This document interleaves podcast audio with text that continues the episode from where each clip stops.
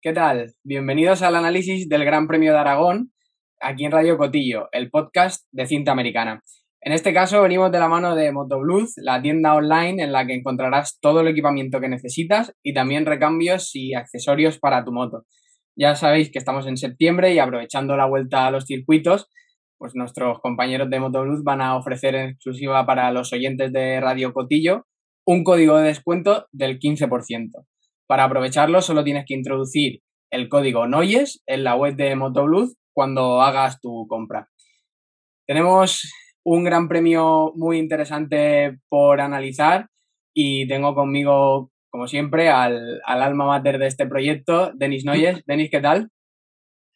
muy bien, vaya gran premio. Ah, nunca he, vivido un gran premio con más tensión hay, hay quien dice que ha sido una carrera aburrida hasta las últimas tres vueltas, pero para mí he visto la tensión, he sentido la tensión desde la bandera, desde el cambio de semáforos. Sí, sí, fue, fue un gran premio con mucho por contar. Hemos pasado muchas horas tú y yo analizando declaraciones de pilotos, haciendo números y vamos a intentar trasladarlo de la forma más eficiente posible, de la manera más amena que podamos. Y empezamos con un pequeño análisis de, Moto 3, eh, victoria de Denis Foya con Denis Onju en segunda posición y el japonés Ayumu Sasaki eh, tercero. Eh, una carrera que al final tuvo mucho lío, por eso de que Acosta se cayó y que al final, bueno, Sergio García no fue capaz de remontar, recortar puntos, mejor dicho. Así que bueno, Acosta mm, sigue con 46 de ventaja sobre García Dols y cada vez van corriendo las carreras y el rookie pues, cada vez tiene más cara de, campeón. Luego en Moto 2, eh, actuación muy destacable de Raúl Fernández, que fue sometido a una intervención en su mano derecha el domingo anterior y, y ganó. Y bueno, a pesar de ello, Remy Garner, su compañero, actual y futuro en MotoGP, no lo olvidemos, pues fue capaz de minimizar los daños y acabar segundo con Augusto Fernández tercero. La general sigue dominada por Garner, en cualquier caso, con, 39 puntos de, ventaja. Y bueno, el, plato fuerte del domingo, que además fue muy, muy fuerte, eh, fue esa carrera de MotoGP de la categoría reina entre, bueno, con un duelo entre Marc Márquez y, y Peco Bagnaya, Peco se estrena como ganador en MotoGP, además a lo grande, ganando a, a Marc en un duelo. Y bueno, yo quería darte la enhorabuena lo primero, Denis, porque conectaste con Telecinco en, en directo antes de la carrera y dijiste que iba a ganar Bagnaya. Eh, todo un acierto. Bueno, pero yo pensaba que Cuatararo estaría mezclado también en este grupo.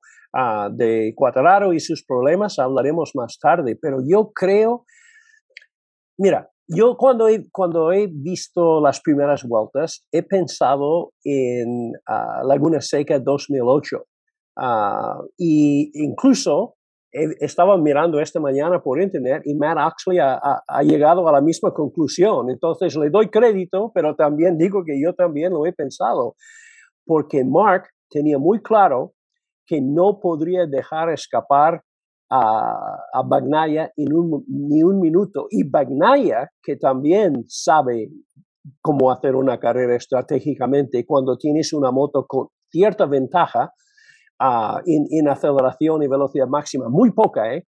él dijo después que no quería, mi meta era no dejar que Mark lidera en la salida de ninguna curva. Eh, ¿Tú te acuerdas eh, de lo de 2008 ah, en Laguna Seca? Ah, Valentino Rossi tenía muy claro que Casey Stoner, si llega a sacar cuatro décimas de ventaja, se iba. Entonces Valentino hizo toda la carrera intentando frenarle y mantenerse a rebufo. Lo que pasa es que Mark lo tenía más difícil porque la recta de ah, Aragón es de 968 metros en vez de medio kilómetro, como Laguna Seca. Pero ah, ha sido fascinante. Y, puedes pensar, y yo también pensaba, bueno, a lo mejor si, si Begnaya va primero, va a poder aprovechar esta velocidad para escapar.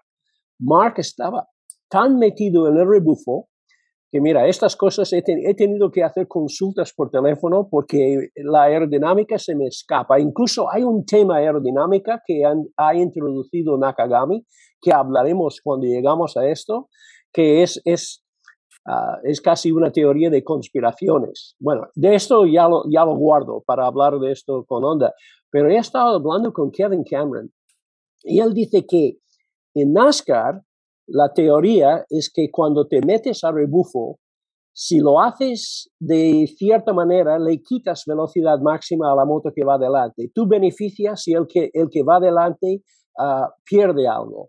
No siempre pasa así, depende de la forma de los vehículos, pero las palabras de Bagnaya después de la carrera, estaba eufórico con la victoria y todo lo que quieras, pero en su conferencia de prensa más larga, eh, dijo, lo que le ha extrañado ha sido la falta de velocidad máxima. Él estaba a como 6, 7 kilómetros por hora menos de lo que él esperaba.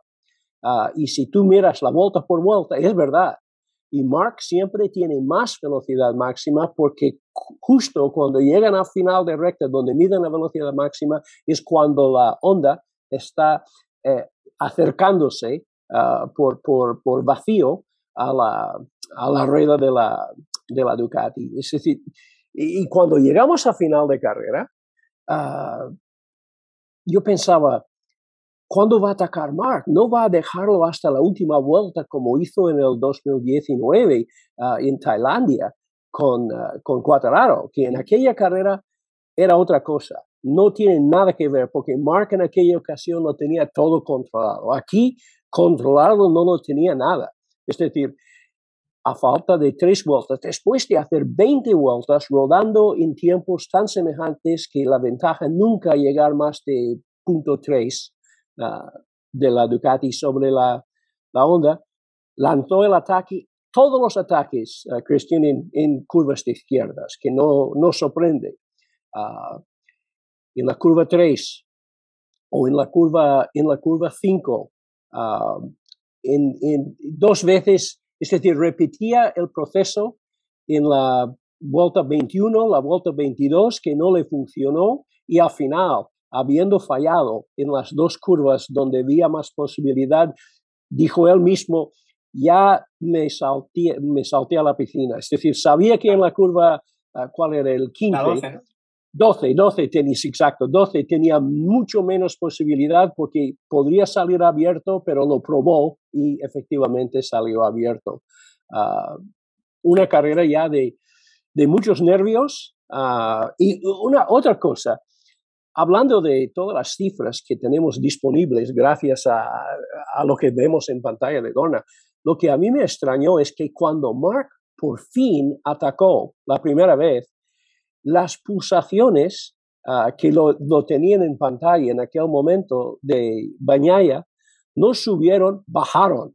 Es decir, cuando Mark ataca, estaba sintiendo, por fin ya empieza la guerra, porque la tensión es llevándole ya a 173 y de pronto ha bajado ya a 168, 6, algo así, pero se vio de golpe. Sí, de todos modos, eh, decía que sabía eh, que tenía más goma a final de carrera que Mark. Y parece que también un poco tenía en cierto modo dominada la, situación, a pesar de esos problemas con la velocidad punta que, no tiene muy claro de dónde vienen. Entonces parece que, bueno, que él, lo ha dicho, ¿no? Que ha sido un fin de semana perfecto desde el viernes y, y entonces seguramente era Mark el que iba con el gancho como efectivamente se demostró, se demostró después. Cuando dijo que cuando Mark le pasó, la primera vez que le adelantó, pudo, pudo ver enseguida que le faltaba agarre atrás a, la onda. Y esto le, le, dio ánimos porque ya tenía, pero increíble lo que hizo. Le, le, dijeron en la conferencia de prensa a Beñaya, le han dicho, no has hecho ningún error en todo, y él dijo, sí, sí, hice tres errores, ¿sabes? Pues errores invisibles para nosotros los meros mortales, pero cuando tú vas primero, ok, hay la filosofía de que debes eh, dejar que el que te sigue va adelante un ratito para ver dónde está fuerte y dónde no. Pues Bañaya dice yo, a mí no me hace falta ver dónde Mark está fuerte porque está fuerte en todos los sitios. Y Mark dijo lo mismo, yo le estudiaba, pero no estaba buscando debilidad y no lo encontraba, ¿sabes? Cuando vas primero, la ventaja que tienes es tú escoges la trayectoria que te guste y puedes anticipar dónde, sabes dónde te pueden adelantar y puedes cerrar puertas por ahí. Por eso lo obligó a Mark a intentar en alguna ocasión unos exteriores casi condenados al fracaso, ah, pero que habría que probarlo. Mark, cuando Mark habla, cuando Mark habla de Mark, es como si está hablando de otra persona. El Mark sentado en la sala de prensa, tío normal, lógico, opina y dijo, yo me di consejos antes de la carrera. Me dije, segundo, está bien hoy. Y lo dije durante la carrera. Después, cuando llegamos a las últimas tres vueltas, dice, eh, me olvidaba de todo lo que me dije y me lancé, porque dice, soy Mark. Sí, que iba gritando, ¿no? Incluso dentro del casco, lo cual dice la situación en la que está, en la que está Mark.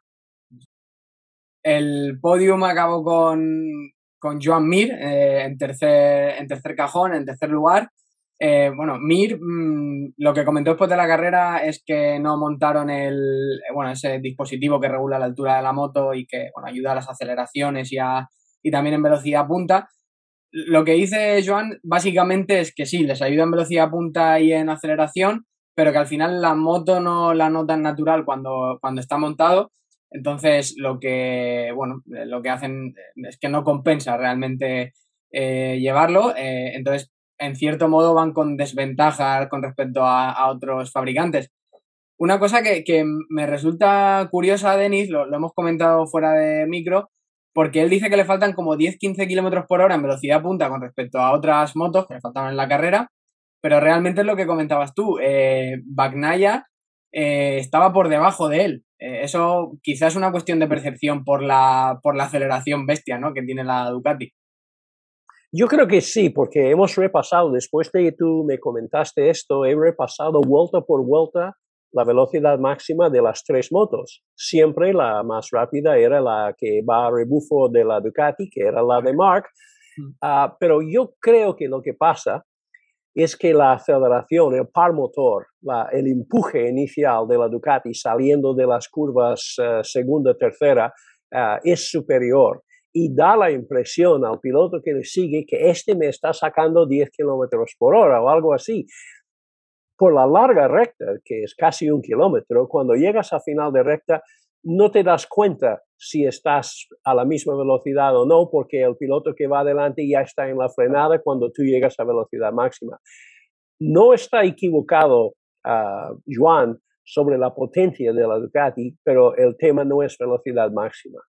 Sí, además es curioso, eh, recuerdo que lo comentamos el año pasado, que ganó eh, Franco Morbidelli la segunda carrera que se hizo aquí en Aragón y ganó siendo la moto más lenta en, parrilla, con lo cual, en cierto modo, la velocidad punta pues sí es importante, pero, pero se está viendo que, no es eh, determinante, por, por, decirlo de alguna manera, en, en Alcañiz.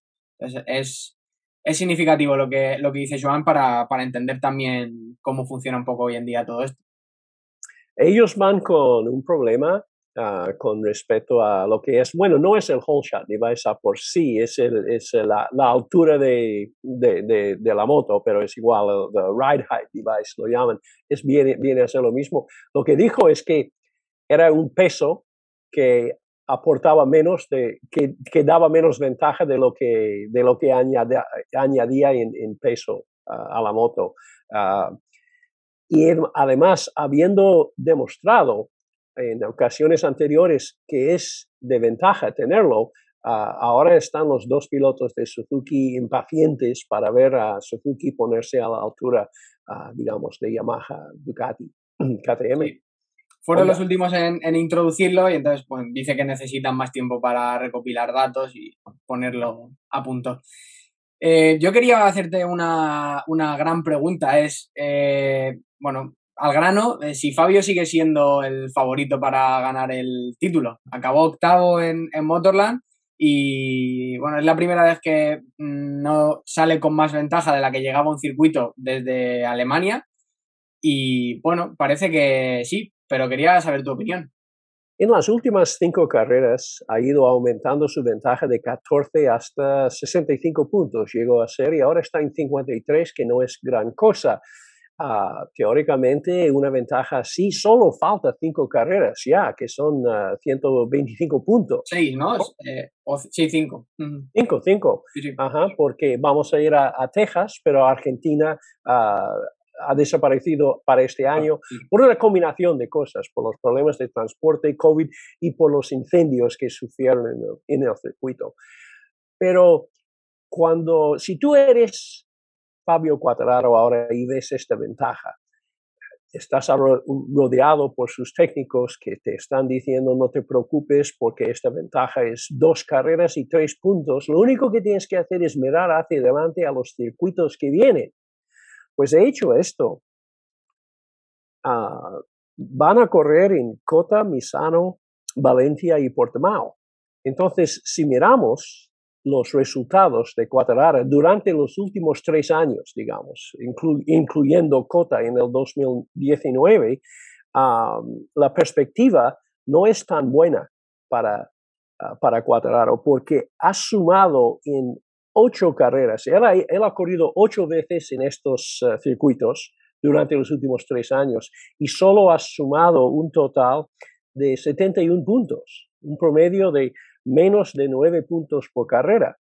Ah, claro, el cuadraro de ahora no es el cuadraro de 1919, aunque el cuadraro de 1919 era... 2019, ¿no? El 10, el, atrás.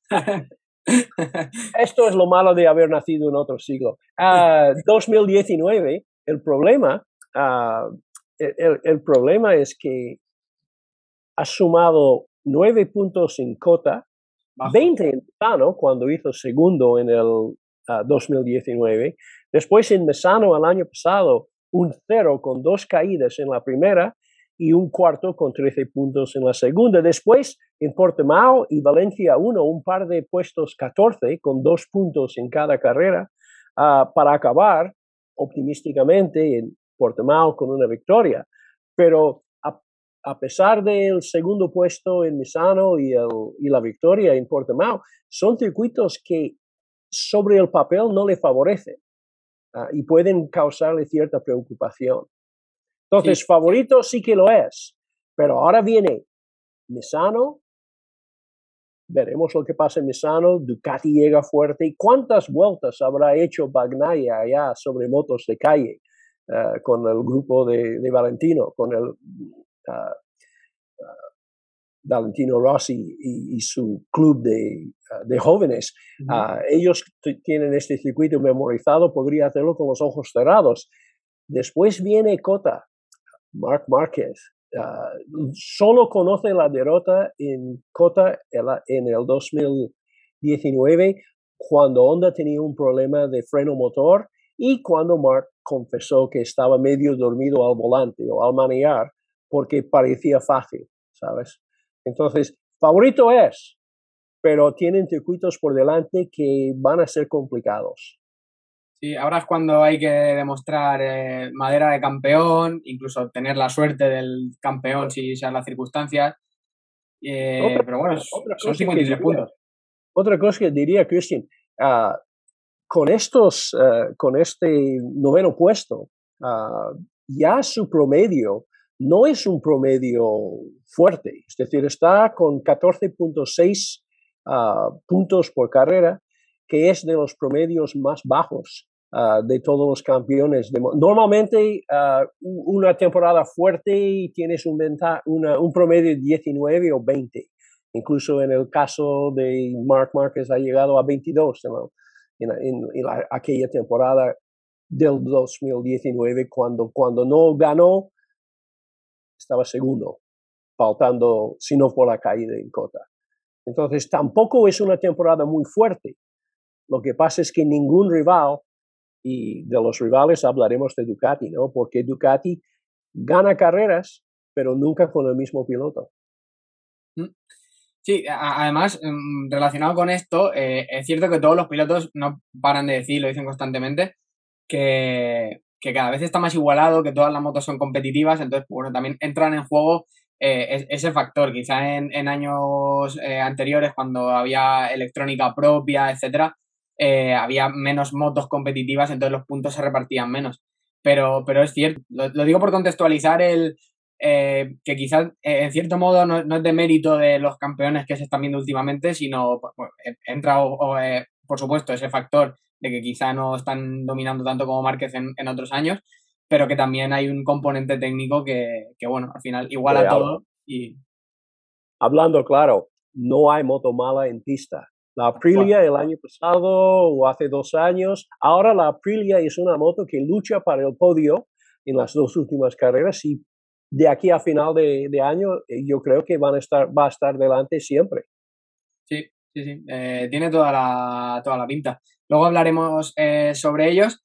Y bueno, aprovecho, si te parece, para introducir ya nuestro clásico habitual análisis carrera, eh, perdón, marca por marca de la carrera. Eh, y habría que empezar con, con Yamaha. Ya hemos hablado del resultado de Fabio Quartararo, pero si no llega a ser por Fabio, no hay moto de la fábrica de Iwata en el top 10. Crutchlow fue decimosexto, Rossi decimonoveno a 32 segundos del ganador y Jake Dixon se fue al suelo en la segunda vuelta después de irse largo e intentar regresar con el neumático frío. Bueno, hablando de Yamaha, ah, Fabio, aunque ha hecho un esfuerzo exquisito de no decir que el neumático era defectuoso, ha dicho que el neumático ha sido defectuoso. Es decir, uno, un periodista que estaba hablando con él en el paddock dijo que mientras decía que yo no he hecho la culpa al neumático, estaba mirando fijamente al neumático. Pero él no sabe. Dice que desde, las, desde la tercera vuelta ah, no tenía agarre atrás, ah, que el tacto del neumático, que me parece que era el blando, casi todos han montado el blando, ah, lo había probado el día anterior en el, en el 4, en el... ah, sí, también. Sí, y que llegó a hacer con un mismo neumático, combinando con una tanda y otra hasta 26 vueltas, que es más que la carrera. Pero que después de tres vueltas en carrera se encontraba inseguro ah, y no tenía agarre atrás. Dice que a diferencia de otras ocasiones, cuando ha pasado algo semejante, esta vez no se ha rendido y ha luchado tanto para el séptimo, octavo, noveno puesto como si fuera para la victoria, porque ahora cada punto es de oro.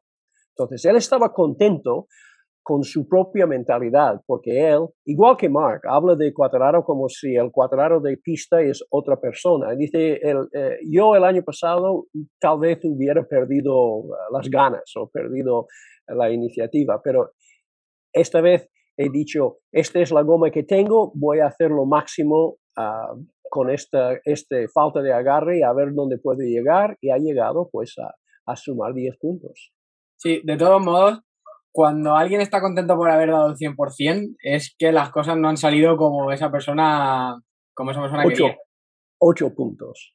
Claro, es que eh, al final eh, era curioso porque él decía, no quiero buscar un culpable, pero, y al final todo lo que dices antes de un pero suele ser mentira. O por lo menos no estás 100% de acuerdo. Entonces, eh, claro, él dice, no sé si es el neumático o si es una cosa de setup, eh, de puesta a punto, pero claro, al final el, factor que ha cambiado es que ha montado un neumático nuevo. Entonces, pues, bueno, él, bueno, también hay factores, hay factores de pista que pueden cambiar temperatura mm. de un día a otro, porque todos sabemos que el Michelin tiene una ventana de, ah, utilidad óptima estrecha. Él dijo, él dijo que desde la curva 15 hasta meta, porque él puede comparar, tal como iba el día anterior en el ah, PF4, como, como iba en carrera, dice que estaba perdiendo en carrera 3 a 4 décimas. Entonces, esto tiene que tener su motivo. Sí, y sobre todo que también le ha pasado a otros pilotos, si no recuerdo mal, eh, corrígeme, eh, Oliveira creo que también ha dicho que iba con una presión excesiva en los neumáticos que no esperaba, entonces pues puede ser que ese factor exógeno también esté, esté ahí entrando en, juego.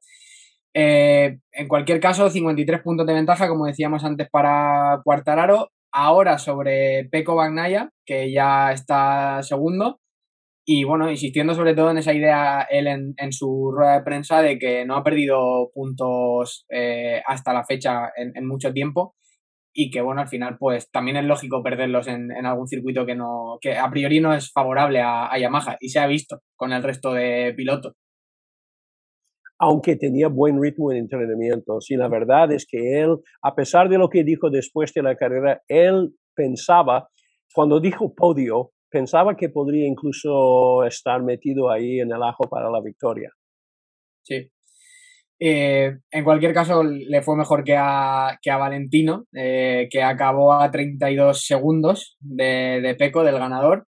Eh, tampoco es un circuito que a Valentino le termine de gustar. El tercer puesto ha sido su mejor resultado en, en esta pista. Y bueno, eh, no sé qué tienes que comentar de la carrera de Valentino, pero bueno, al final, pues llena de dificultades. Estoy, estoy sufriendo, estoy sufriendo un poco por, por, Valentino porque yo, bueno, llevo toda la, toda la vida en las carreras y he conocido pilotos uh, de muchos niveles, pero siempre cuando un piloto decide durante la temporada que va a dejarlo, uh, estas últimas carreras son uh, un calvario porque estás pensando, si no voy a correr el año que viene, ¿por qué estoy corriendo ahora? ¿Qué diferencia entre quedar décimo o el 16 fuera de los puntos? Y qué tontería si me haga daño ahora que estoy haciendo mis últimas carreras.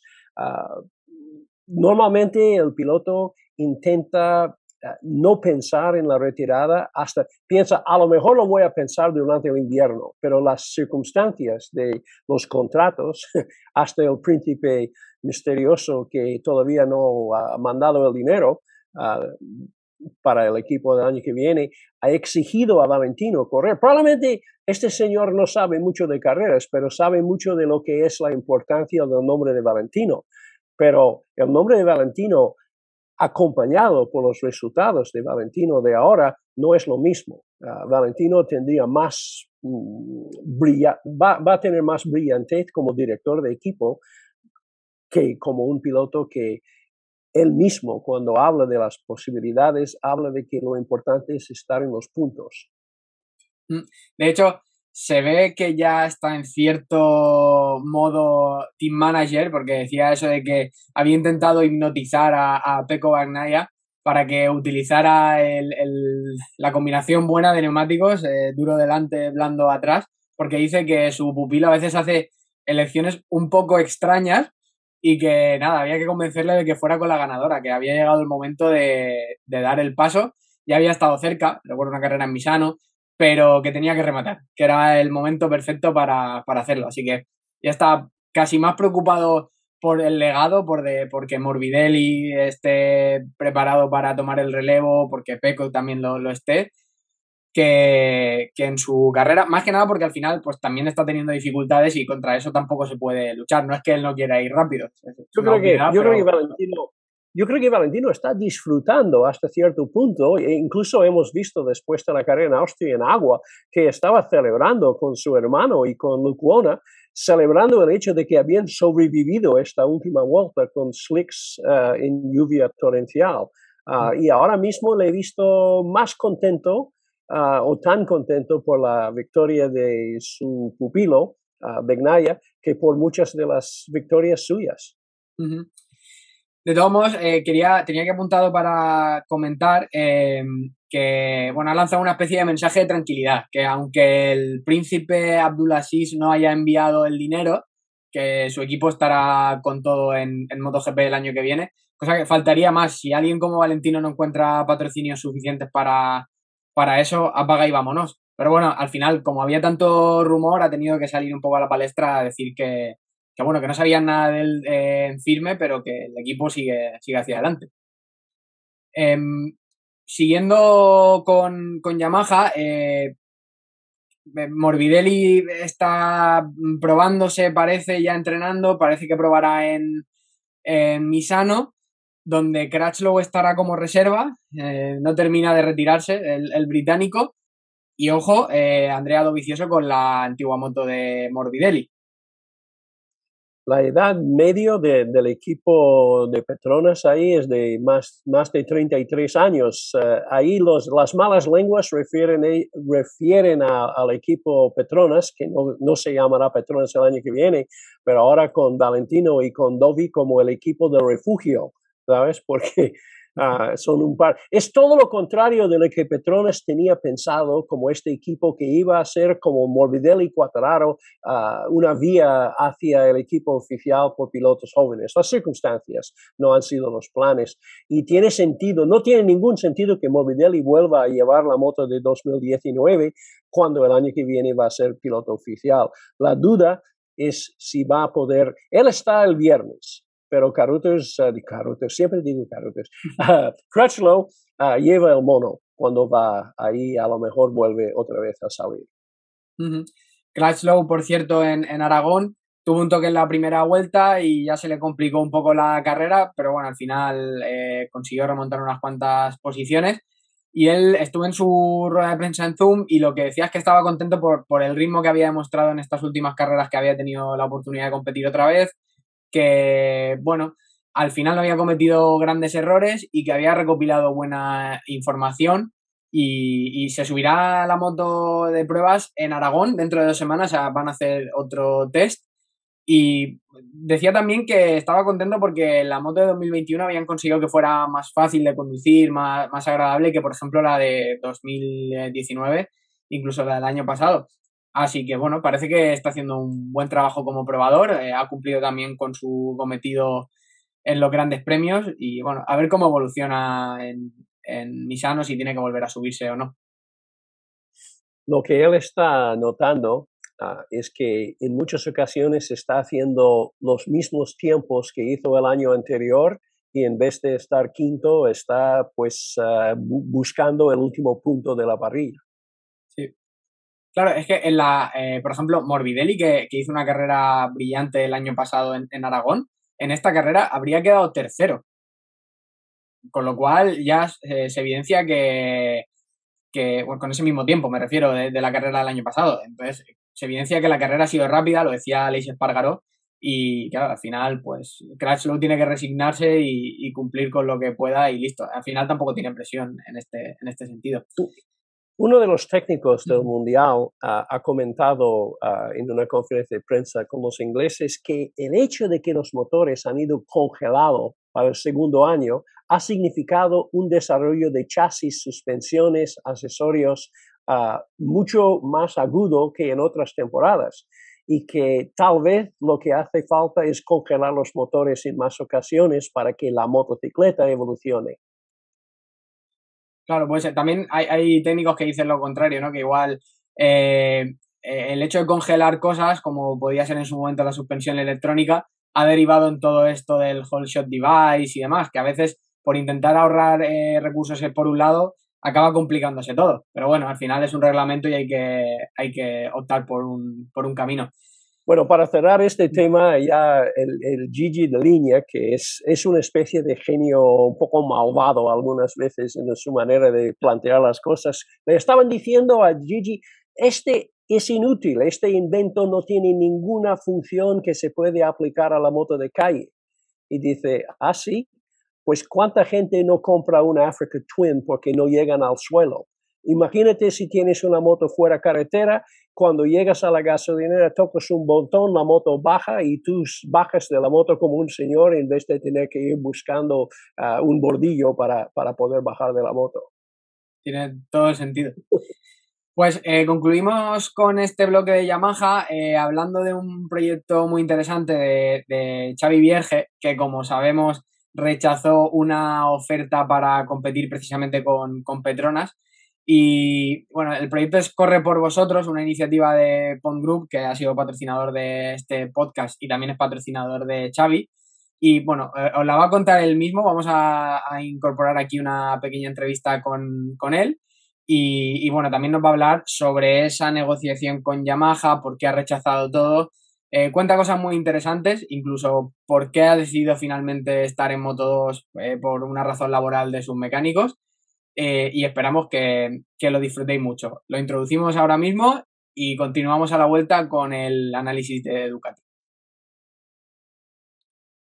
Hola Xavi, ¿cómo estás? Muy bien, recién llegado de Motorland.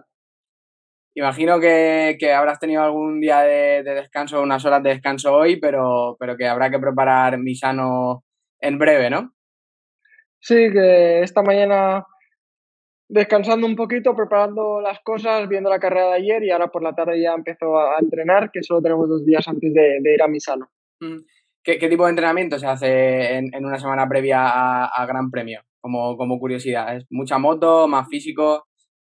Yo personalmente esta semana haré más físico, esta tarde iré un poquito con la bici, eh, fisio, gimnasio, preparar eh, la carrera viendo las, las carreras del año pasado y, poquito más, cuando hay tan poco tiempo. Para mí personalmente me gusta más estar un poquito más tranquilo y hacer entrenos, por así decirlo, más fáciles, que ya tendremos mucha moto el fin de semana. ya, ya, me imagino. Eh, ¿Qué tal eh, eh, por Aragón? Imagino que no fue el, el, resultado esperado, pero bueno, un inicio de carrera con, con alguna recuperación de, de posiciones y, al final hay que quedarse con lo positivo, ¿no?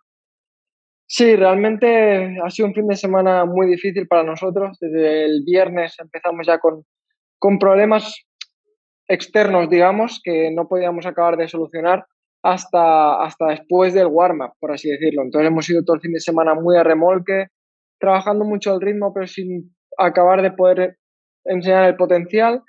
Eh, como digo, después del warm-up se solucionó y en la carrera me sentía muy fuerte, intentando intentado remontar porque teníamos ritmo para luchar con, con los de adelante y como ya vimos, eh, está la pista un poquito dedicada, se me escapó de adelante como, como a, muchos otros. Una pena, pero como tú dices, hay que coger lo positivo y es que después de warm-up solucionamos los problemas que es muy importante para las próximas dos carreras e intentar estar donde, donde merecemos. Pues hoy te hemos traído aquí a, Radio Cotillo, al podcast de, Cinta Americana, eh, porque tenéis un, proyecto entre manos muy interesante junto a, a Pond Group, a tu patrocinador, que, también colabora con, nosotros. El, proyecto se llama Corre por Vosotros y, bueno, merece la pena porque al final, eh, bueno, cuéntanos tú más, pero la idea básica es que una ONG se va a, eh, convertir en tu patrocinadora en el último Gran Premio del año, ahí en Chester. Sí, como bien dices, eh, con mi patrocinador Pong Group siempre hacemos proyectos muy guays, muy especiales, colaborando directamente con, con la gente. Pero este creo que es el mejor que hemos hecho hasta ahora. Eh, estoy muy feliz de, formar parte de ello y es como, como dices, para el último Gran Premio del año en Valencia, ellos cederán el, el espacio que llevamos en el casco aquí en Pong Group a una ONG que se abrió el, las inscripciones la, la, semana pasada en la web que, que han hecho donde cualquier ONG, fundación, se pueden eh, apuntar, explicar eh, qué labores hacen y así hasta el 8 de octubre que ellos elegirán la ganadora y la ganadora pues nuestro objetivo es eh, obviamente hacer de altavoz de ellos, dar a conocer las, las labores, que, que, se entere todo el mundo que incluso en épocas tan difíciles como, como estas siguen ayudando muchísimo, ¿no? Aparte de hacer una donación de 3.000 euros, el casco que utilizaré durante el Gran Premio, donarlo para, para que recauden fondos o hagan lo, lo, que, lo que crean y 2.000 euros en material de otro de mis patrocinadores, Rebootel, por lo que es una acción muy guay que, de la que estoy muy, muy orgulloso. Se puede inscribir cualquier fundación, cualquier ONG y hay que hacerlo a través de la web correporvosotros.com. De todos modos, la dejaremos aquí en la descripción para que sea más sencillo acceder y desde aquí, por supuesto, animar a cualquier persona que conozca una ONG, una fundación, a que promueva que esa asociación se inscriba, porque bueno, en estos tiempos están haciendo una labor encomiable y es un, premio muy interesante. El funcionamiento de esta iniciativa es muy sencillo. Pond Group seleccionará las tres finalistas y de ellas será el público quien elegirá a la ganadora, ¿verdad, Xavi? Eh, siempre, como he dicho, intentamos eh, colaborar directamente con, la gente, no ser solo nosotros quien tomamos las últimas decisiones y esto, esto es muy guay. Genial, pues eh, dicho esto, yo quería aprovechar también que te tenemos con, nosotros para, hablar un poco de bueno, tu situación en el Mundial en general, que es un lujo tenerte aquí. y, la pregunta es obligada. Al final, has rechazado una oferta de ir a MotoGP esta temporada eh, has sido uno de los candidatos para subirte a la M1 de, de Petronas, del Sepan Racing Team, pero finalmente dijiste que no. ¿Qué te hizo rechazar la oferta? Cuéntanos un poco qué, qué ha pasado, cuál es el contexto de todo esto. Pues eh, sí, la verdad que fue una decisión muy, muy difícil de, de, tomar, ya que al final es el sueño de, de todos nosotros, ¿no? Eh, poder probar algún día competir en, en MotoGP. Eh, y es una oportunidad que casi, no puede, casi que no puede rechazar, por así decirlo. Pero al final eh, era una oportunidad con trampa, por así decirlo. Eh, era solo una carrera y viendo eh, todo el mundo que se había subido en, esa moto, incluso Franco Morbidelli, que el año pasado fue subcampeón, este año las primeras carreras le costó muchísimo, no conseguía hacer, hacer puntos. Eh, es un cambio muy grande, montarte a una moto que es todo diferente, incluso los frenos fin de semana. Y con el pasaporte que yo tengo, eh, viendo a mi compañero de equipo en Silverstone como había debutado, mmm, era muy difícil hacerlo bien. Si lo hacía bien, tampoco me iba a cambiar nada para, para el futuro porque no, no, iba, no iba a seguir con ellos. Y era muy probable hacerlo como todos los que se han subido, o por así decirlo, hacerlo mal, ¿no? Esto al ser español, dar, debutar en MotoGP y hacerlo así, creo que me iba a cerrar las puertas eh, para un futuro, por así decirlo, por lo que creo que en motos estamos en una situación que de normal podemos estar luchando por situaciones delanteras, eh, el equipo, como sabéis, está en una situación difícil en la que todos mis mecánicos, eh, ingenieros, técnicos necesitan trabajo para el año que viene, también era muy importante para, para ellos, ¿no? Seguir con ellos, quedan cinco carreras ahora por delante, intentar dar el máximo para montarnos en el podium y así también ayudarles a ellos pues, a intentar encontrar trabajo para el año que viene. El próximo año todavía no lo tienes eh, cerrado, eh, al menos de forma oficial, pero bueno, tú mismo has dicho que existe posibilidad de seguir en Moto 2, se ha hablado incluso de, del propio Dynaball con el, con el que ya estuviste, pero también, también de otros campeonatos. Eh, ¿Hay alguna novedad en este sentido? No sé si puedes comentar alguna de las posibilidades que tienes. Pues ahora mismo está un poco abierto todo, la verdad. Eh, como ya comenté, tengo, tengo algunas posibilidades para, para seguir en, en, Moto 2, también en otros campeonatos que me llama mucho la atención, pero a día de hoy no hay nada cerrado y seguro y no puedo dar más, más información. Espero que pronto eh, se aclare todo y, y, pueda deciros dónde estaré el año que viene. Lo que es seguro es que es esto, quedan cinco carreras por delante que son muy importantes, estamos no estamos más situados en, en, el campeonato y necesitamos hacerlo muy bien, demostrar nuestro, nuestro potencial y acabar el año en lo alto.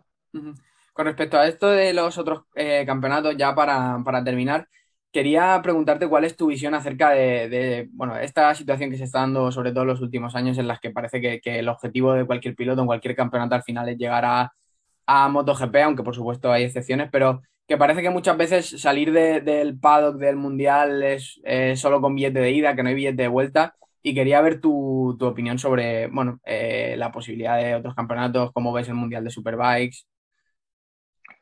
Bueno, al final realmente para cualquier piloto nuestro sueño es eh, competir en moto, ¿no? Al final todo lo que sea competir en moto, estamos eh, formando parte de, de, nuestro sueño. Sí que es verdad que desde pequeñito lo, lo ideal es MotoGP, ¿no? Como, como para los pilotos de coche, la Fórmula 1. Pero luego cada vez más están viendo que hay fuera de aquí hay campeonatos muy competitivos, eh, muy guays, con un nivel altísimo y que no, no hay que cerrarse so, solo a esto, ¿no? Eh, lo importante, como yo veo las cosas, es en el campeonato en el que estés, tener la oportunidad de luchar por ganar, ¿no? Eso es para mí la, la, motivación, tener un proyecto ganador, un proyecto que me sienta querido, que me apoyan, que me apoyan y confían en mí al, al 100% y tener las posibilidades estas, ¿no? De, de empezar un campeonato o llegar eh, al fin de semana de carrera sabiendo que tienes todo lo necesario para luchar por las, por las posiciones delanteras, sea MotoGP, Superbike, British, eh, Lama, el campeonato, el campeonato que sea. Perfecto, pues no te robamos más tiempo, eh, tenemos eh, límites porque al final esto va, va, en el podcast. Así que nada, te deseamos toda la suerte del mundo, tanto a ti como a, a Pond Group y con ese proyecto. Seguro que son muchísimas las ONGs que se, que se suman, desde aquí eh, insistimos en, en, animar. Eh, así que nada, eh, mucha suerte para Misano y, y, que vaya todo bien en el, en el, futuro también. A ver si hay posibilidad de, de, dar una actualización dentro de unos meses aquí con una entrevista. Muchas gracias, eso espero. Un abrazo, Xavi. Adiós. Bueno, pues continuamos con nuestro análisis. Esperamos que os haya gustado esta pequeña entrevista con Xavi Vierge. Eh, en Ducati, mm, la victoria de Peco, una victoria muy esperada en Borgo Panigale. Eh, Jack Miller quinto, Bastianini sexto, eh, gran actuación del rookie, con Jorge Martín noveno y Johan Zarco, que hasta hace unas cuantas carreras era firme candidato al título y sigue estando matemáticamente eh, habilitado para hacerlo, acabó decimoséptimo. Eh, además fue el único que eligió el neumático delantero medio. Y Luca Marini último. Eh, ¿Cómo interpretas todo lo que ha ocurrido en, Ducati? Tienen tantas motos que es difícil englobarlo todo bajo el mismo paraguas. Pero bueno, ¿qué lectura haces, Denis?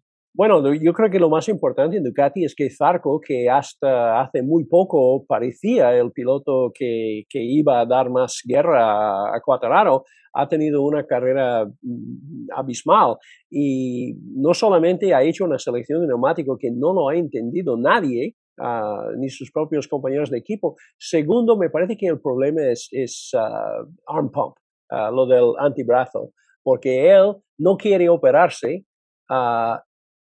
lo está dudando entre hacerlo entre, digamos, Laguna, Laguna Seca, entre Cota y la segunda de Misano pero parece que este puede ser el problema, porque si tú miras los tiempos, tuvo un bajón que nada tenía que ver con neumáticos, según las palabras del, propio piloto.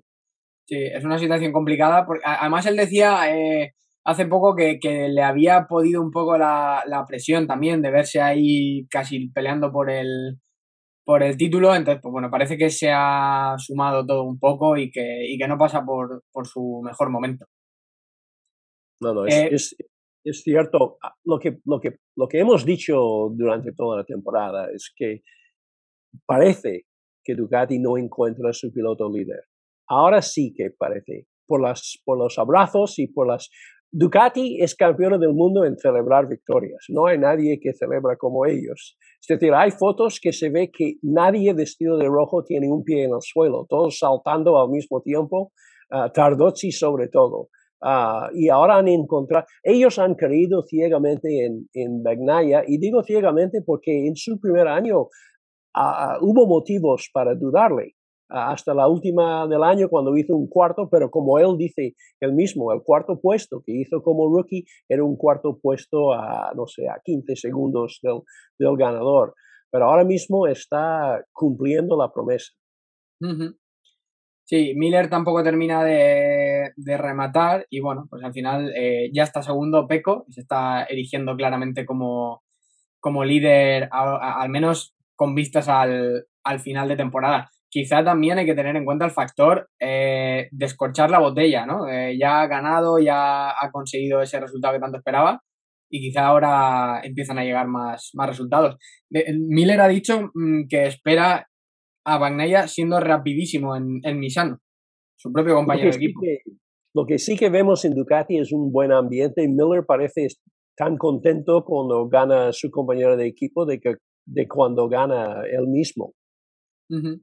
Sí, cosa, cosa curiosa, pero al final, bueno, eh, si te consiguen transmitir esa mentalidad de, equipo de que los resultados eh, van bien para todos, es, es más sencillo. Bagnaia es, es, un tío bastante pensativo, incluso la primera impresión que causaba cuando corría en Moto 2 es que era frío porque no expresa mucha emoción. Ahora, como le estamos conociendo mejor, se ve el, el brillo algunas veces en los ojos, uh, tiene un sentido de humor y es muy realista. Y hablando de Mark Márquez, dice que no me engaño, uh, no he ganado el Mark 100% todavía pero ganar a Mark Márquez en cualquier momento ah, y además conseguir tu primera victoria delante de Mark Márquez, esto es algo que no va a olvidar nunca. Sí, es un, un estreno a, a, lo grande. Eh, no sé si tienes algo más que comentar de Ducati, ya hemos hablado bastante sobre ellos al principio, pero, pero bueno, pues si tienes Bueno, Jorge, Jorge Martín, Jorge Martín uh, él ya ha dicho a principio de año y ha dicho varias veces que no, que hay, no hay que olvidar que es rookie en esta categoría. En algunos circuitos se adapta rápidamente, en otros circuitos que tradicionalmente Aragón no ha sido un circuito muy favorable para Ducati.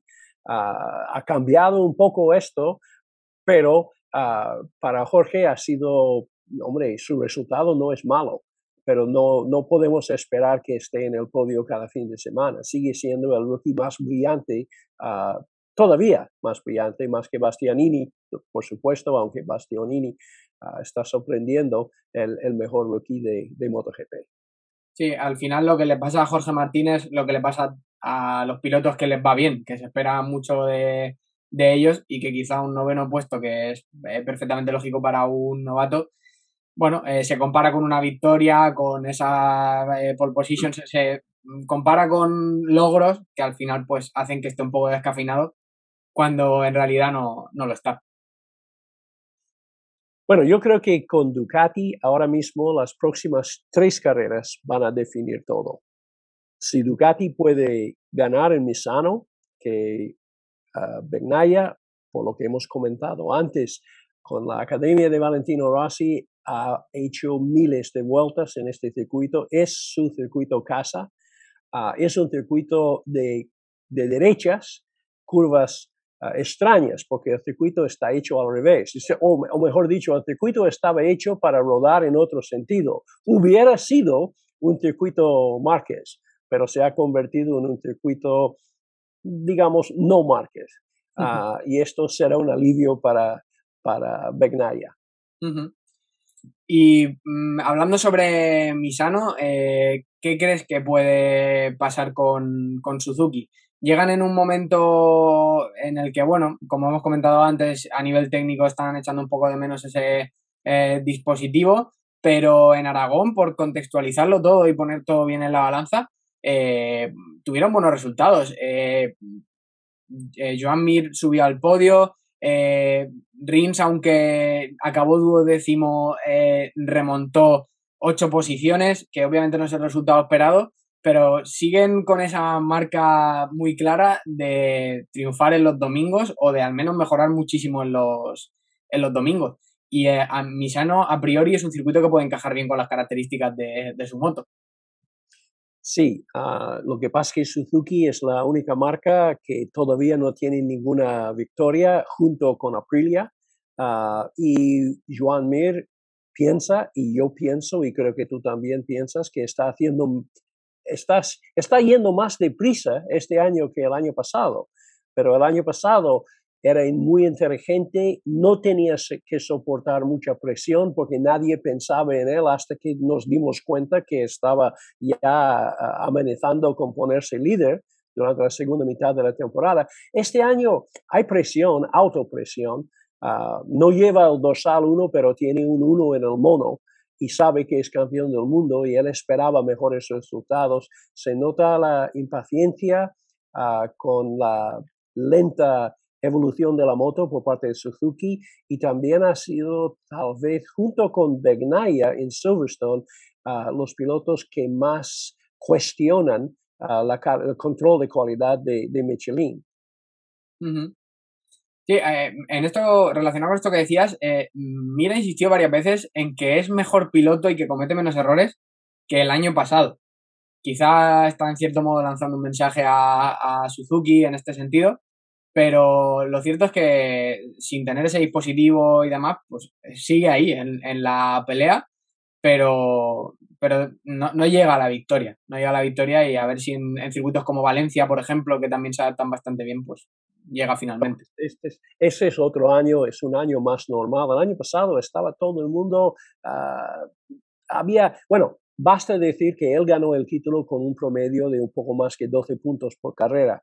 Uh, cosa que nunca había pasado antes. Él aprovechó una situación de, una situación confusa y él ha sido el más inteligente, el más coherente y el que tenía, cuando tenía que ir deprisa, ha ido deprisa. Lo que pasa es que este año está siendo un año más normal y, hablando claro, Suzuki uh, está quedando un poco donde estaba en el año pasado. Sí, es que eh, empezando ya porque no tienen un equipo satélite y al final también tienen menos posibilidades de, recopilar información con respecto a, lo que ocurre en, Ducati. Y, bueno, al final pues también eh, es un proyecto que no tiene el músculo que puede tener Honda, aunque no sea significativo porque también tienen, tienen problemas. Eh, los hay en todos los, boxes, pero, pero sí, desde luego hay margen de mejora. esa es, es la filosofía que parece que, que, que están siguiendo tanto eh, Joan como Alex es eh, vamos a esperar que al final lleguen los, eh, las piezas, las evoluciones, que nosotros seguimos aquí dando el, todo por el todo hasta que lleguen. Bueno, Joan es de... Solo hay dos pilotos. Hay, hay, hay como siete pilotos que tienen posibilidades matemáticas de ganar el título si Cuadraro desaparece de la mapa, ¿sabes? Pero Joan sigue siendo un piloto que tiene sobre el papel Ah, una posibilidad racional. Es decir, está a 57 puntos, Begnay está a 53. Uh, cada vez parece más lejana la posibilidad de, de, de, defender el título, pero todavía, cuando hablas con Joan, todavía uh, él quiere ganar carreras, piensa que puede ganar carreras y sigue diciendo lo mismo. Hay que meterle presión a Cuadraro. Claro. Eh, si no, si ve que los, rivales se relajan y se dejan ir, eh, el francés no va a tener presión y, además teniendo en cuenta el análisis que has hecho de los circuitos que, vienen. Si empiezan a recortarle puntos eh, en las cantidades que lo han hecho aquí en, Aragón, los nervios van a empezar desde luego a, a surgir. En otra época, época de 500, época de comienzo de MotoGP, una ventaja así hubiera sido casi insuperable porque el mejor piloto del paddock montado, uno de los mejores pilotos montado en una de las mejores motos, sabía que un mal día sería un quinto.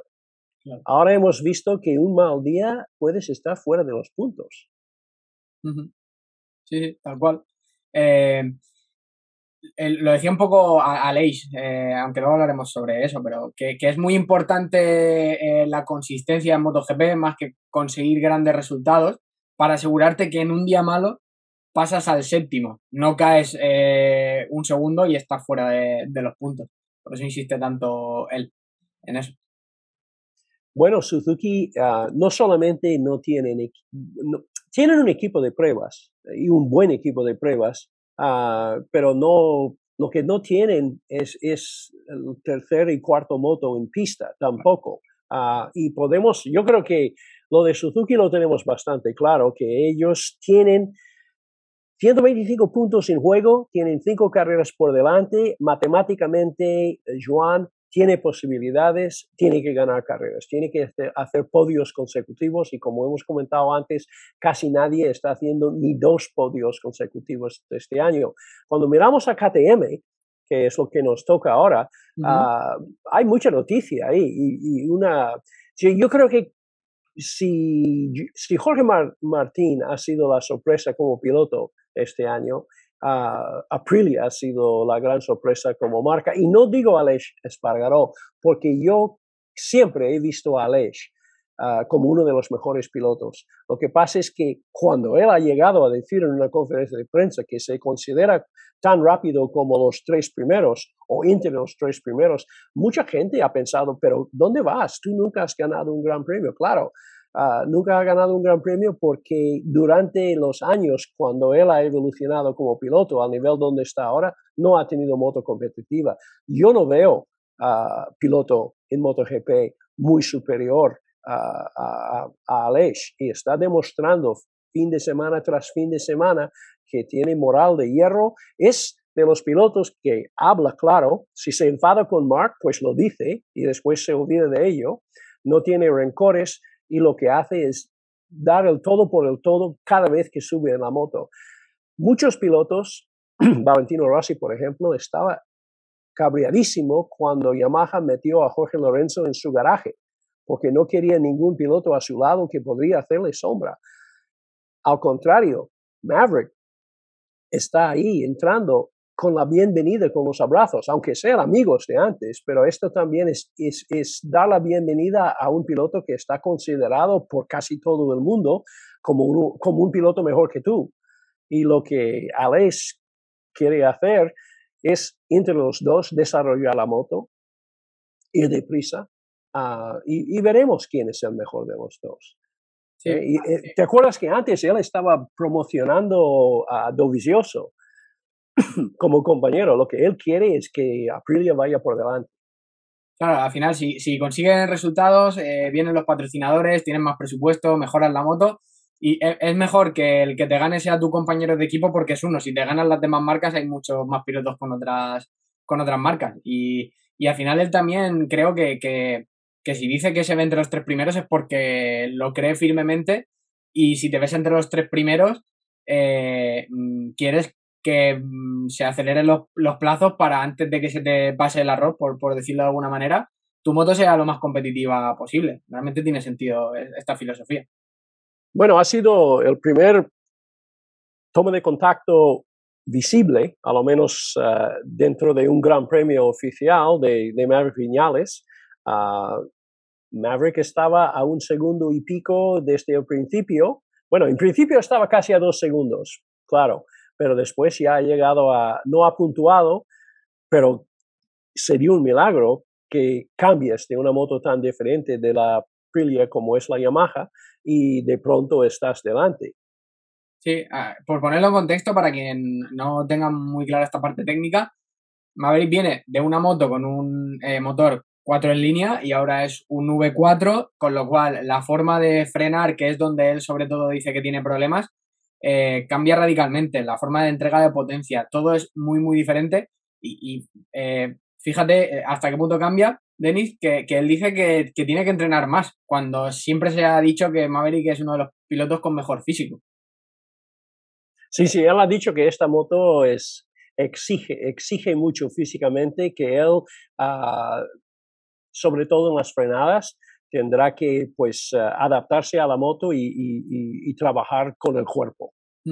Y ojo, porque todavía puede ser campeón matemáticamente, cosa que sería muy curiosa, ¿eh? Sería muy, muy curiosa. Han, confirmado que los puntos que sume, aunque haya cambiado de marca, seguirán en el casillero eh, con normalidad. siempre, los pilotos se quedan, siempre los pilotos se quedan con sus puntos, ah, pero ah, pensar en la manera de que él podría ser campeón del mundo, esto sería una película que mm, ni, ni, Spielberg, ¿eh? Sí, sí, sí. Hablo del director, no del circuito. Sí, sí, sería digno de, de un documental. Pues, eh, si te parece, por, por cerrar un poco el, el, capítulo que has introducido brevemente de, de, KTM, que hemos pasado, porque eh, como tú, tú mismo decías, eh, están en una situación complicada que tampoco tiene mucha, mucha vuelta de hoja, no, no se encuentran eh, por razones técnicas y bueno, a ver por dónde salen. Eh, yo quería hablar sobre el futuro de Iker Lecuona, que parece que lo tiene bastante hecho con Honda en el Mundial de Superbike, sustituyendo a, a Álvaro Bautista. De todos modos, no hay nada oficial. Pues también he escuchado esto de, bueno, de nuestro mejor uh, fuente de Superbike, uh, Judith Florenza, nos ha dicho que en HRC el nombre de Lucuona suena fuerte ahora. Pues hablando de HRC, eh, bueno, eh, una situación relativamente parecida eh, a la de Yamaha, me explico, que es que si no hubiera sido por Mar Márquez, no habría habido nadie de, las posiciones delanteras, como que ha habido una gran diferencia entre el piloto con el mejor resultado y el, y el resto de, la parrilla. En este caso, eh, Nakagami acabó décimo, si no recuerdo mal. Y, bueno, la nota positiva, eh, ya hemos hablado mucho de Márquez, pero si quieres comentar algo, por supuesto, hazlo. Em, es que Nakagami ha dado pistas sobre una cuestión aerodinámica muy, muy interesante. A mí por lo menos me interesa mucho. Nakagami, um, Nakagami ha dicho algo que otros pilotos han dicho algo semejante. Uh, yo me acuerdo escuchar a, a, Maverick Viñales en algunas ocasiones decir, no pude hacer nada porque arranqué mal, estaba en eh, las filas de detrás y me tuve que aguantar rebufo de una Ducati. Y cuando estás detrás de una Ducati no puedes hacer nada. Lo que él solía decir es que sube la temperatura del neumático, sube la presión, Ah, tienes que, en algunas ocasiones, ah, Maverick dijo que él cortaba, iba lento a propósito, solo para enfriar el neumático y salir del rebufo de la Ducati. Nakagami ha dicho algo bastante diferente. Ha dicho, ha sido porque he estado, mis problemas vienen, me parece, ha dicho, por estar a rebufo en el Ducati, pero no porque he subido uh, la presión de neumático. Es decir, yo tengo chivatos ahí que controlan presión y temperatura y en ningún momento se han entendido, pero dice que hay un fenómeno que cada vez lo estoy notando más, que cuando me meto detrás de una Ducati pierdo el tacto delantero de la moto, la moto se tiembla, uh, la moto no es la misma, pierdo confianza en el neumático y no hay ningún dato de telemetría que apoya mi teoría, pero dice que algo pasa porque yo en entrenamientos he entrenado, he probado, me pongo detrás de una Yamaha, no pasa nada, me pongo detrás de una Suzuki, no pasa nada, pero como pasa una Ducati, me pongo detrás y pierdo todo el feeling delante, pierdo la confianza. Entonces, claro, cuando alguien me cuenta una cosa así, cojo el teléfono, le llamo a Kevin Cameron. Y esto es lo que estaba haciendo justo cuando hemos arrancado un poco tarde hoy, porque tenía que hablar esta teoría con Kevin. Y Kevin dice que es, él ha escuchado cosas antes. Dice que no quiero lanzar una teoría, uh, pero es posible que se puede trabajar en el flujo de aire uh, en una moto deliberadamente para estropear el, el, uh, el flujo de aire, la, crear turbulencia vortex, uh, que es lo que pasa cuando un avión despega detrás de otro y se pone demasiado cerca. Que dice que es lo que te pasa cuando tú vas en moto y, te, y detrás de un camión y notas que vas de un lado a otro, uh, porque la manera que cierra el aire detrás del camión, no porque nadie quería estropearte un rebufo, sino porque es así, causa estas turbulencias. Él dice que él ha insistido, porque yo no hubiera sacado, si lo hubiera dicho una vez, lo dejo, pero lo dijo tres o cuatro veces. Dice que cuando voy detrás de una Ducati, mi moto se pone horrible. Dice, es terrible la manera que se comporta en, a rebufo de Ducati. No mm. sé. Bueno, como contrapunto se ha visto que Márquez se ha aprovechado bien del rebufo de Bagnaya en, en Aragón. Así que bueno, igual también es cuestión de... Totalmente, totalmente. No, no, no lo entiendo, ¿sabes? Uh, pero lo dicho, dicho está y ya veremos lo que... Porque los periodistas entonces, al escuchar esto, han ido hablando con todos los demás, preguntándoles si tenía problemas uh, por estar detrás de una Ducati. El único que dijo que, bueno, que él ha sentido algo semejante ha sido Oliveira, ¿sabes? Pero dice, que yo tampoco estoy seguro pero dice que en mi sano lo voy a probar en entrenos. A Gigi, pues esto le, haría reírse mucho, estoy seguro a Gigi. Ahora, si le preguntas a Gigi si él ha hecho una, un intento de, de convertir en, en arma, uh, weaponize, uh, el rebufo, diría no lo puedo comentar. Sí, sí, aunque, aunque fondo esté... Para, para, hacerte, para hacerte dudar. Sí, sí, sí, claro. Pues eh, tenemos eh, Gran Premio esta misma semana. Eh, de nuevo van a arrancar los motores casi sin descanso. vamos a, Misano y bueno, a ver qué, a ver qué ocurre. Parece que Peco le ponen como favorito después de carreras en años anteriores, de cómo le ha ido en Aragón, de, de bueno, un poco todos los factores. Pero veremos, ya sabemos que está habiendo más ganadores que nunca casi y, a ver qué, qué tal. Es, es, complicado cuando tienes una ventaja tan grande, porque si te metes en un pique, sales de pista, te caes y quedas sin, sin puntos, todo el mundo dice que has cometido un fallo enorme. Uh, estaba hablando esto una vez con Rainey.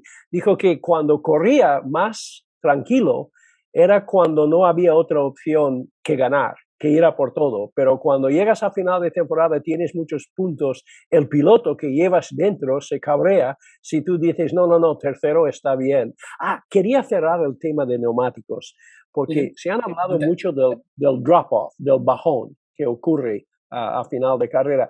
Incluso uh, en Michelin decían que probablemente el drop-off iba a ocurrir con el neumático blando sobre la vuelta 17 mm, ha sido así para algunos pilotos. Ah, Mark, Bagnaya y Mir han mantenido buen ritmo hasta la vuelta 20, casi a final de carrera.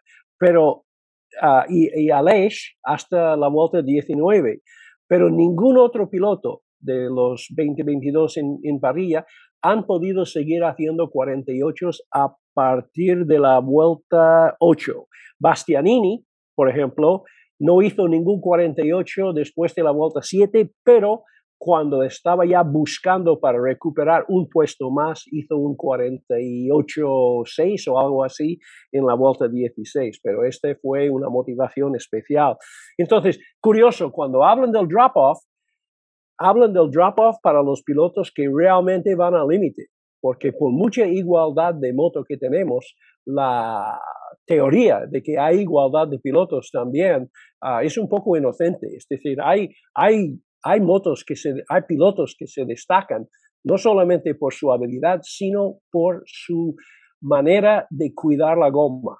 Uh, Bernaya habla de esto, Mark habla de esto, y lo que, lo que todos dicen es que es un lujo cuidar la goma cuando vas delante, pero cuando vas detrás en pelotón o a, rebufo de una Ducati, entonces es cuando tiene problemas. Pero el drop-off, uh, solo cuatro pilotos han podido seguir haciendo 48 a partir de la vuelta 19. Bueno. Pues a ver qué ocurre en, en Misano con esto. Eh, se hablará seguro en la previa porque se, ha hablado, se ha hablado bastante. Así que nada, te, emplazo, Denis, a vernos la semana que viene, eh, a ver qué ocurre en el circuito de Valentino. Eh, última carrera de casa, seguro que va a ser especial también en, ese sentido. Y a nuestros oyentes, eh, recordarles que tienen ese código de descuento del 15% gracias a nuestro partner, a, a Motoblues. Con el código Noyes entráis en la web, elegís lo que necesitáis para vosotros o para vuestra moto, para esa tanda, para esa ruta de fin de semana. Y con el código Noyes, pues tenéis ahí un descuento eh, muy interesante. Denis, muchas gracias por tu tiempo, por tus eh, análisis técnicos y seguimos en contacto durante toda esta semana para ofrecer los entresijos de lo que ocurra en Misano de aquí a una semana. Bueno, gracias a.